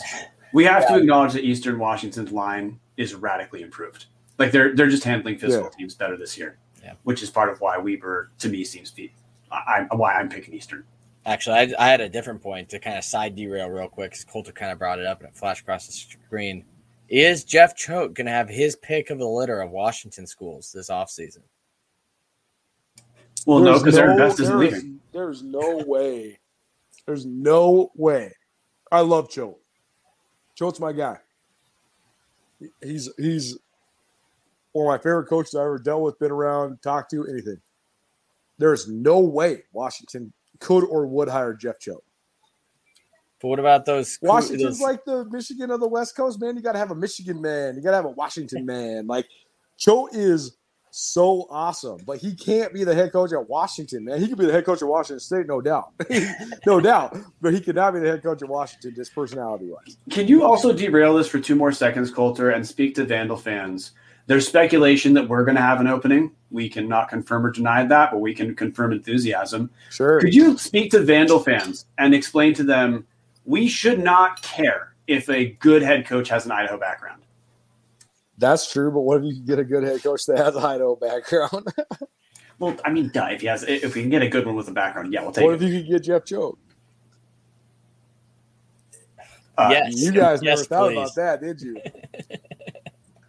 I, I I've heard he's not a big Idaho guy because uh, I you might know better than I would. I heard maybe didn't get an offer being from St. Mary's out of college, and then when he coached at BSU, he kind of went full turncoat. Not a Vandal fan remotely. He definitely was a Vandal guy growing up, though, and sometimes you can't get it out of your soul. I don't know. Also, Vandal fans think Jeff Choate hates Idaho because when he was at WSU, he correctly said we were a program more suited for the Big Sky and a ton of Vandal fans have not let that go. He was. Wrong. I mean, Choate tells it like it is, man. If, if, if, if people, I know you guys have noticed, but if people around the Knicks haven't noticed, like he just tells you, he doesn't give a shit. he just tells you. The Big Sky needs Choate back. Uh, anyways, moving on to uh, the next pick pick 'em here. Uh, we got UC Davis at Cal Poly. Um, all right, bear with me here at some point, Beau Baldwin has to show progress. And I'm talking to two, maybe three Beau Baldwin like fanboys. I'm saying like this could be that game where he makes like that that we're turning the corner kind of statement. Like I can build on this, I can recruit on this. It's a rivalry in our house. But if you know me, I'm saving that turn it moment against Sac State. I think UC Davis wins this one, but I don't think you'll expect like getting trampled over Mustangs uh, in this game. I think you'll see a little, a little fight out of this slow Mustangs this weekend. Bo- or uh, Dallas. So Boatman also said Davis. Uh, that's going to be three for three for us, Davis. Uh, I'm going to speak it into existence. This is going to be a bloodbath. UC Davis is going to finally right the ship with Rodriguez. They're going to crush Cal Poly, and it's going to give me that little sliver of hope that if there's a potential opening for Idaho, maybe a former Eastern coach is going to get a phone call, and maybe we're going to get to see him on the sidelines of the Kibbie Dome. I'm not going to say the name because I, I just I've got to speak this into existence the correct way. But this game's going to be a 30 point blowout. Ether in the atmosphere, baby. Hashtag damaged goods, Dallas. Um, yeah, Davis is going to win this. This is this might be a good chance for Hunter Rodriguez to, to get back on track because he's looked pretty rough in his his two return games through more more picks than touchdowns against Idaho State, through more picks than touchdowns against Northern Colorado. So that's, I guess, what we're looking for here is can Hunter Rodriguez start to look like the guy uh, prior to his injury? Man, I think there's so much of the. Uh, I think that the time off for so many of these teams, or just the the sporadic, the sporadic nature of it all, no matter if there was extended time off or the weird spring season or whatever, I think there was physical and mental advantages and disadvantages. Like I think that the Montana schools, particularly, were having so much time to train without playing games and like having guys be able to get healthy and, and bigger, stronger, faster, all that advantage. But I think one of the biggest disadvantages is even just even if it's only just like an extra year or just like a skewed uh, situation exposure and what exposure does and like hype and the narrative around your team and like when you have to learn or relearn how to handle success or learn or relearn how to handle failure I think that's one of the biggest factors in the league right now. Like i really think that montana was riding as high as i've seen a team ride in the league in a minute and they were riding as high as i've seen the grizz ride since 2009 and, it, and we're talking this was we're only the grizz have only played six games and, and, we're talking about the highest of the highs, and now we're talking doing a whole podcast. This is my ninth hour of talking about what's wrong with the Grizz. That's a microcosm for the league, though, right? Like UC Davis had this great start. They they beat Tulsa. Dan Hawkins proclaims on the record, "This is my greatest team ever, best team I had at UC Davis." Dale Lindsey from San Diego, the longtime head coach, he goes on my show, says, "I agree with Hawk, best UC Davis team I've seen." Davis is wiping the floor with teams coaches are saying, yeah, Hawks best team. Hawks got them back. UC Davis is back. They lose in the whole arena. They lose it. They lose to Idaho State. I just think that the the profound roller coaster that always exists, the fact that there was a, a little bit more than a year away from that, and also just like the heightened level of sensitivity that this exists in the world now, it's a huge factor in uh, in Big Sky Conference football right now. So you want, I mean, that's the number one thing is like when does that exposure, when does that hype impact Eastern, right? Like when Aaron Best literally pounds the table and says, Eric Barriere is the best player in the country. He does it every press conference. That's great. It's awesome to empower your players. What happens when it when it's egg on your face though, right? Like the hype, the exposure, the criticism. It's the same thing with like a team like Idaho. They're coming off a losing by 50. How do they handle that, right? Like how do they handle that that level of scrutiny like we're giving them right now? So it's all to say that I, I, UC Davis is good, and I'm picking UC Davis, but I just don't know if it's uh, sometimes when the when the hype gets overwhelming in this exact scenario, it could be the thing that derails you. It's just a matter of it can not get it back on track, but I think that Davis can. Colter flip me. Can I change my pick? Weber. I feel like you're right. This is like Eastern's moment, like we had Montana's and Davis's. Oh man, and that defense. I'll I'll flip my pick. I'm gonna go Weber. I got talked into it there. This is their pounding the table. Look at Barriere, tagging Heisman, like maybe getting caught up in the hype. and forgetting like they have the best pass defense in the conference coming into town. I'm flipping. Uh, Are you shifting back to Weber and Eastern because you're saying that is more interesting than Davis Poly? Well, I already picked Paul or Davis, yeah. but uh, moving on. NAU at Sac State. All right, I know they beat Montana, so I'm just like making an omelet on my face here. I'm still not a Sac State believer. I actually am going to take NAU. Wow. And that's all I got. Other than I just, I don't know. There's something about Sac State. I can't explain it. I just don't believe in them. Why? What What if it actually? I know it might hard, be. I haven't watched enough of them until the Montana game. To be it's hard to it's hard to proclaim something like this. I am not proclaiming it. I'm just speaking that it is a possibility. There is a scenario in which Sacramento State has the best head coach and the best defensive coordinator in the Big Sky Conference. That's a huge advantage. Yeah. I'm yeah. not saying that's the fact, but I'm saying that that is a possibility. I'm Rolovicing here. This is my hill, and I'm just going to have to die on it. I said I don't believe in Sac State. I'm gonna have to lay in this bed I made. so uh Boatman went Sac State. Obviously, Boatman was the only person on this podcast that predicted Sacramento State beating Montana. I don't know if that was a divine moment for him or if it was just trying to claw his way past the professor in our standings. But Boatman picked Sac State. He's got him again this week. I have Sac State as well. I think NAU now they've figured out their quarterback situation from the spring, but there's still there's I don't know if I would take three players in their their starting 22 over Sac State's. It just there's a discrepancy there. So here's the thing with NAU. RJ Martinez was their third string quarterback heading into this season. Since he's taken over, it took him a couple games to find his bearings the last two games, he's put up Eric Barriere ish kind of numbers. He has 11 touchdowns, uh, combining passing and rushing last two games, averaging right around 400 yards per game. But asterisk, it's against it's at home against Idaho State and at home against Southern Utah. Sacramento State is an absolutely different monster to me. I've been high on Sacramento State defensively for most of the season. The issue to me was it, it Sacramento State looks like it's taking them time to get that whole Jake Dunniway, Asher O'Hara thing um, pounded out. And there's no pounding it out. There's no pounding it out. Go read Andrew's story on Skyline. They have no intention. There's not. There's not a quarterback battle at Sac State. They're running two different offenses and two different quarterbacks straight up. Yeah, no. What I mean is having running two separate quarterbacks translate into like a nice looking offensive output. Like against uh, Idaho State. Sacramento State barely wins, scores 24 points. If Tyler Vander Waal doesn't go down, Sacramento State probably loses that game. Sure. So after Hunter Hayes came in. Sure. I just watched them get 30 yeah. first downs in Missoula and make the Grizz defense look pedestrian. So But that's what I mean is as of late, that has seemed to look better than like against Northern Iowa. Sacramento State has six turnovers. Otherwise, they they're relative they would have that would have been much closer game without six turnovers. I'm going to pick Sacramento State. Um, I I've been on the Troy Taylor train for, for the entire season. My take on Sacramento State the whole season has been they've got to figure out a way to get enough points, and I think they found that out. I, I think RJ Martinez is the right guy at Northern Arizona.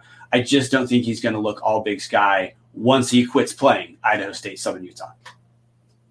What happened to the Oklahoma State kid at NAU? He wasn't very good and he got hurt. He got hurt and then he kind of fell behind. Okay. See, just another tangent, but I won't even take it down the full tangential way. I think the spring season disconnected many of the teams from the Big Sky from some of the primary media bases in the Big Sky, and it made it seem as if it.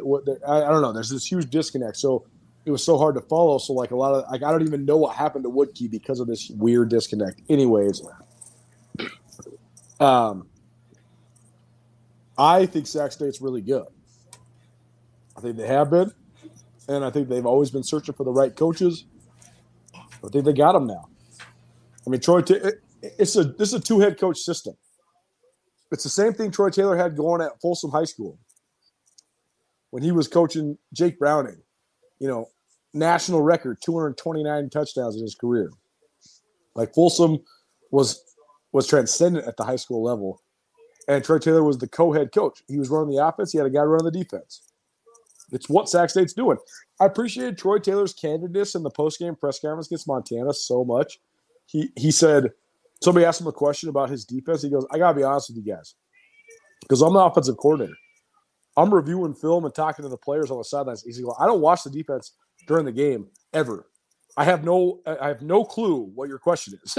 and so uh I thought that was refreshing. I thought it was a, a sign of what Sac State does. I think they do it different than everybody else in the league. I'm a true believer in Sac State. I got Sac State all the way. I, I think Sac State's going to win all the rest of the games that they play up until the Causeway Classic against UC Davis. And uh, today, I would pick them in that game too. But I just think that they're going to win out until that rivalry game at the end of the year. Over Eastern? Uh, man, I forgot that they play Eastern. You're right. Thank you for correcting me there because you're right. They do play Eastern. It, that game is where Davis. I think I'm pretty sure that's in Sacramento. Just because from what I remember off the top of my me, head, we could probably filibuster and have Dallas look it up. But yeah, uh, Eastern plays a lot of their rough games at home. I can say it doesn't look yeah. like they play Eastern. That's what I'm saying. Sac State doesn't play Eastern. Davis plays Eastern. Plays Eastern. Right. I'm no. That's what I'm saying is that I think Sac State wins Northern Arizona, Northern Colorado, Cal Poly, Portland State. Exactly. I think Sac State wins out until the Davis game. Yeah. And, Sac State and, also, and that plants them square in the playoff mix. Yeah. Yeah. True. I mean, they're getting. Uh, I think they've came in at analyst. I'm sure Dallas will have it, but like at 22 or something this week. So you know they're back in the top 25, and we've seen how a couple big wins, especially with like the way the middle of the stats poll this year has been like if you're ranked like 13 through 20, you're probably going to lose, and we're just going to shift that spot every single week. Um, so I'd say that's fair. Sac State could easily be for it in the top 12 this week. But, you know, po- come Monday when that poll comes out for next week. Can I pause this really quick? Yeah. Just from a Vandal perspective, I got the Sac State schedule wrong, Eastern schedule. Sorry, guys. How jealous are Vandals of the schedule Sacramento State has? Very. We called at the beginning of the year. They had the what second easiest schedule, I think it was. Yeah, because we don't want to just play the like, lower the tier teams. In my schedule ranking, I had Sac State as the easiest schedule in the league. But good yeah. lord, a schedule that you could deal with a come apart on. That's Sacramento State. Whereas like Idaho, when we're mid, when we're on dumpster fire watch, we have Eastern and then Montana uh, back to back. I mean, good lord. Anyway, not important. And, and Montana State and a rivalry in Pocatello on the horizon what a league! I can say this on this podcast because I like the Idaho's in the Big Sky Conference. What a league! Like, uh, w- w- there's got to be a change to the league, man. Like, not playing everybody's stupid. Not playing yeah. half. Like, there are four teams every year you don't play. That's so dumb. Yep. We always say like, I'm not mad that Southern Utah's leaving. I'm mad that we didn't kick them out. Uh, which leads us to Brian. Do you want to sell this one? This was your. I think this is Peg Brian's game of the week. Oh, this is no question. This is the national game of the week we're going to talk about next. This is actually why Colter's on the show. Like, it's cool that he covers Montana and all, but this is what he came here for.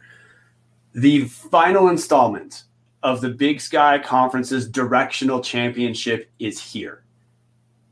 Southern Utah, Northern Colorado, someone is going to leave Cedar City with a win, Chris.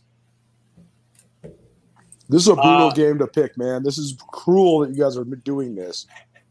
Hey, what a what a league, huh? What a league. What a league, man. This is this is here's what here's the saddest truth. I'm sorry to interrupt you guys. Please this would be it. the this would be a almost ESPN U caliber Division two game. So why don't these two schools just get a clue, man? I'm just saying, man. Like I love Southern Utah, I love Northern Colorado. Like this is a this is a world class D two game. D two football is sweet. I spent three years going D two football. It's a great D two football game. Look, I'm gonna I'm gonna put it like this. Uh, those in the Big Sky Podcast Network chat are probably not to be surprised by this at all. I'm taking Northern Colorado. I actually think they win by probably two possessions. Though they have the worst pass offense in the league right now, they're going up against the worst pass defense in the league this year.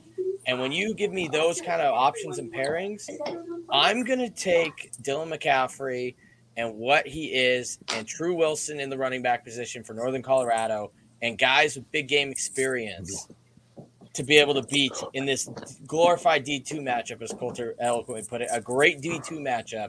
I'm going to go with the pedigree to win out here and the athletes to win out. And though I do think, you know, La'akai Kahano, Hano Davis, and Landon Measom are awesome for Southern Utah, I just think Northern Colorado kind of proves that they are the solid number 11 pick in the Big Sky this year, and somewhere below them is Southern Utah and Cal Poly. I will take Northern Colorado by two possessions. One other point, one other caveat here, just just a hypothetical. Yeah. Has there ever been a, a- imagine? Okay, so here's your hypothetical. Imagine if Idaho or Montana or Montana State had a defense that was the caliber of Southern Utah's defense in 2015, and imagine that then that team, that program, that unit became what Southern Utah's been the last three years. Imagine if they were in a, a market and uh, a fan base with much more engagement. Yeah. I can't imagine the dumpster fire that that would be. Southern Utah had six dudes on their defense in 2015 that got shots in the NFL. Three of them who got active roster spots, and two of them who still play in the NFL. And they are now like historically bad the last couple years. I just always think like if that exact scenario played out at Idaho, for example, my God, like the meltdown that would be happening would just be unbelievable. Fact. Uh, Dallas. So Boatman uh, left us a nice little sentence to recap this game. It's the rivalry that no one knew existed. Even the two schools weren't aware. So I don't even want to like. I don't even want to talk about this game. I'm going to pick SUU, but I am. I am actually devastated that we are losing Southern Utah because Brian's jokes about the directional championship is one of my favorite recurring segments that's been going on for years at this point. I think you know the the Southland Conference is has a, supposedly put out an invitation to Texas A&M Commerce. They're going to be joining in as the ninth member of the Southland. I think they should kick Southeastern Louisiana out, and we should invite them to the Big Sky because I think that would take Brian's joke to a whole new level. Just get just like have the La Tech like basically make the WAC where we had La Tech in the WAC and it was Exactly. like why? You have law Yeah. tech in Hawaii. I mean, Dallas has it right. I mean, Colter, look, he has the hot take that weirdly Big Sky teams should all play each other. Dallas goes the other way. No, not only do we not play each other, we need we need the com- This is part of equity. If the entire compass is not represented, what are we doing here? But, Northeastern State as well. yeah, but as far as the game, this is gonna this is the match of the season, guys. You think I'm joking because I'm Southern Utah, number 203 Sagarin team. Northern Colorado, number 205 Sagarin team. Wait, Chris how many Ar- teams are ranked in that? It counts FBS too. something. Two I know, I know, I know, I know. But how many teams? What's the low? What's the low end? Like, what's what's the last ranking in that ranking? What number? Colter, you should keep talking because that will filibuster while I Uh, scroll. uh, okay, okay. So I'm just wondering. I, I, in my estimation, I think there's about 400. Or I think there's about 240 Division One teams, maybe 245. So our, two- our crack, crack research team says 258. Oh, oh wow, 258. Okay, so so you're telling me Northern Colorado and Southern Utah, there is 55 Division One teams worse than them? I mean, there are the Mississippi Valley states. That is mind blowing to me. The entirety of the Pioneer Conference. half of the Patriots. Oh man. You're right. You're right. You're right. You're right. You're right. Well, I guess we're including non-scholarship. Okay, I get it. I get it. It's it's less embarrassing to be Drake though than it is to be. I mean, I don't know. I don't want to demean these. I, I like these. I actually like a lot of people at these universities, Yeah. and they're Southern they're very. Utah Fire social media team. I mean, yeah, and they've always been so good to me because I mean, when we first started Skyline, Southern Utah was creaming the crop, so we blew Southern Utah all the way up. Like I, I interviewed Ed Lamb and featured Southern Utah's guys more than almost anybody in the league at Skyline. I mean, I got James Cowser on on ten. I mean, like we, I still hit up James Cowser all the time. Like, uh, yeah, no, they they've been good to me, but man, those two teams are in a state of disarray. I, I guess I again, I'm not trying to. This is just my objective analysis. It has nothing to do with anything personal. I couldn't believe how how poorly prepared Northern Colorado was when I watched them in Bozeman against Montana State. You Like, say that, Colter, but what if I told you they scored 54 points in their last 20 quarters? Man, I mean, like I was doing some research for a little write up about Northern Colorado's history and like what Ed McCaffrey inherited. I was uh, one of our feature guys uh, had written a story about McCaffrey, so I was just putting some numbers in there. All right, I'm gonna, I'm gonna tee this up for you guys. We'll just go one at a time. We'll start with Chris. How many league games has Northern Colorado won since they joined the Big Sky Conference in 2006? league games. All right, so you're playing nine a year, Eight a year. Eight a year. Yeah, sorry, eight a year. Uh, I'll go 30. 30. Okay, Brian, what do you got?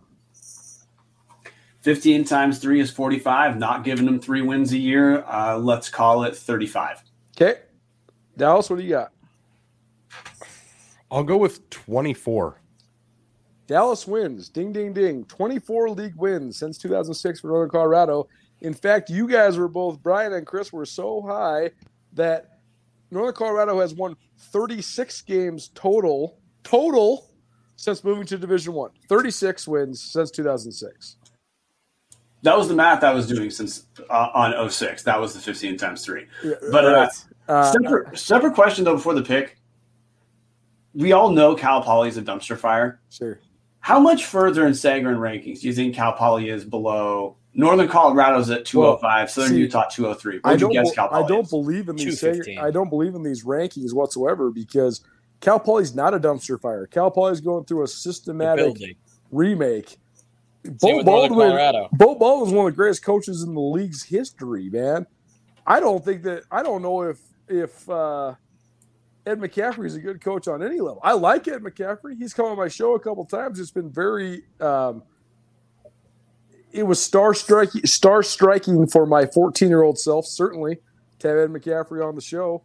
But uh, there's nothing that proves to me that he has any plan for what that place could become. Whereas I fully see the plan of Cal Poly. Let me change it up so semantics aren't a problem. You're okay saying Cal Poly right now. The plan's not close to seeing fruition. Oh, no question. Yeah, Yeah. that's what I meant. So Cal Poly in not not being close to where Beau Baldwin is wanting them to be and where we expect they maybe could be in a future that's not today. How far below do you think that Cal Poly is Northern Colorado? We just lost Colter. For anybody listening to this, Colter's audio just dropped literally the second Brian asked that question. Okay, I'll answer it for you, just uh, and then get to my pick to, to get him back on here. Twelve slots. Cal Poly is two seventeen. Cal Poly has looked awful. They were so bad in the spring they quit. Northern. That's how. That's how low Northern Colorado is, and that's why I know Southern Utah is tough to pick because they just don't know how to win. But Southern Utah is at least competitive in games. They did beat Tarleton State this year, who was 204 Sagarin, so not a big win.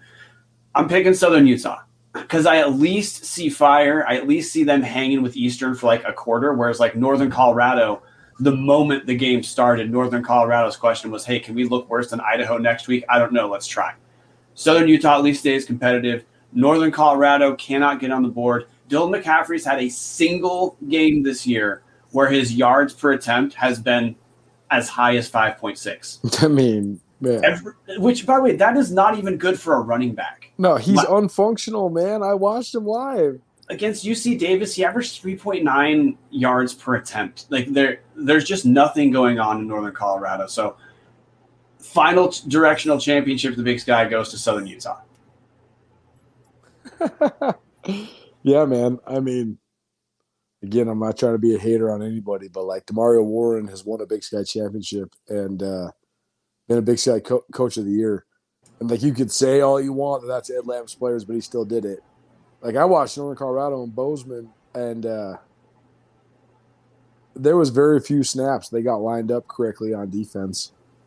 Like it, it was, it, it was just a, a full on lack of preparation. I, I don't think that that's like something toxic or anything about like Ed McCaffrey and those guys. I just think this is a guy that coached two years of high school football. That's it. That's all. And now he's got a D one job. And like, what have we seen across the FCS? Like Eddie George, Deion Sanders. These dudes think that their name is going to win them games. They don't understand. Like, there's good ass coaches in the Big Sky Conference, man. There's good coaches in the Big Sky. Like, you're not just going to roll in with you and your sons and just take over the league. And like, I'm not accusing them of that or anything. I, I'm not saying it's devious or anything like that. It's more like just naive, but it also just kind of makes me laugh that like there's it's just no chance. I Southern Utah can't stop anybody. I still think Southern Utah wins this game by a couple scores. And I don't think any show in the nation has talked about Southern Utah for 20 minutes, guys. True. And I was gonna say, hey, it, it Let's is working. It is working at Jackson State though. They got one close loss to an FBS school, 12-7. Otherwise, unbeaten. So Yeah, yeah, we'll for sure. No, for sure, Dion, for sure. They're top twenty-five. But you're right. Other than that spanking against Alabama A and M, we still don't know much about Jackson State. But yeah, it differences. They have a lot of. I'd like to see where most of the SWAC ranks in the uh, Sagarin, but I'm guessing they are closer to the Northern Colorado, Southern Utah range than per se the Montana, Montana State range. Anyways, uh, so that's it. Yeah, we got all the picks in. Does that mean Colter at this point, until further notice, Ed McCaffrey is the Zac Claus of Big Sky football? Oh, buddy. Oh, wow. We're not even in basketball season yet, man. We got two more weeks. I just submitted my that. I did I just submitted my poll uh in my preseason all day team for hoops. And uh I gotta tell you, I did not vote Idaho last for the first time in three years, boys. Wow. Uh, Yeah. I'll look forward to that article on Skyline Yeah, Sports. yeah, yeah, yeah. I, uh, I, I, I, I gotta say, I voted Eastern Washington last. I don't know Oh, how. I don't know how you can possibly follow the league and not not vote Eastern last in the men's side of the league. I mean, The only school with less returners than the, Idaho. the whole the whole team walked out. You guys had what seven, eight guys transfer? But Yeah. like, what Uh, star? What star though? Like, there's a big difference between a bunch of walk-on guys that didn't maybe want to finish their academic education at Idaho, and like the three best players in the league walking out the door, man. Yeah. Yeah. True. Very true. Um, okay. Well, that was uh, Tubbs at the Club and Big Sky Breakdown. Hey, Great, great little collab episode. Went an hour and 42 minutes. Gotta love it. But we still had, I think we peaked around 12 concurrent listeners. So that's always awesome for a live show. For those of you that are listening, at least you can, you know, skip through the parts you don't like or enjoy all of it. Um, Colter, any final takes from you before we close it on our end of the show that you'd like to let Vandal fans or whoever else may tune in to maybe some Eastern fans with a little hangover, hoping we'd still be falling apart? Oh yeah, daily radio show Missoula that does podcasted every day. And like you guys mentioned, it's segmented out so you can kind of see what's going when. And uh, we talk a ton about Montana sports across the board, but uh, we also talk a ton of Big Sky Conference stuff too. So if and when you're interested, you can definitely go find it. Mike Breske, uh, Idaho defensive coordinator, is going to be on with me tomorrow. Uh, efforting Tre Walker by the end of the uh, week as well.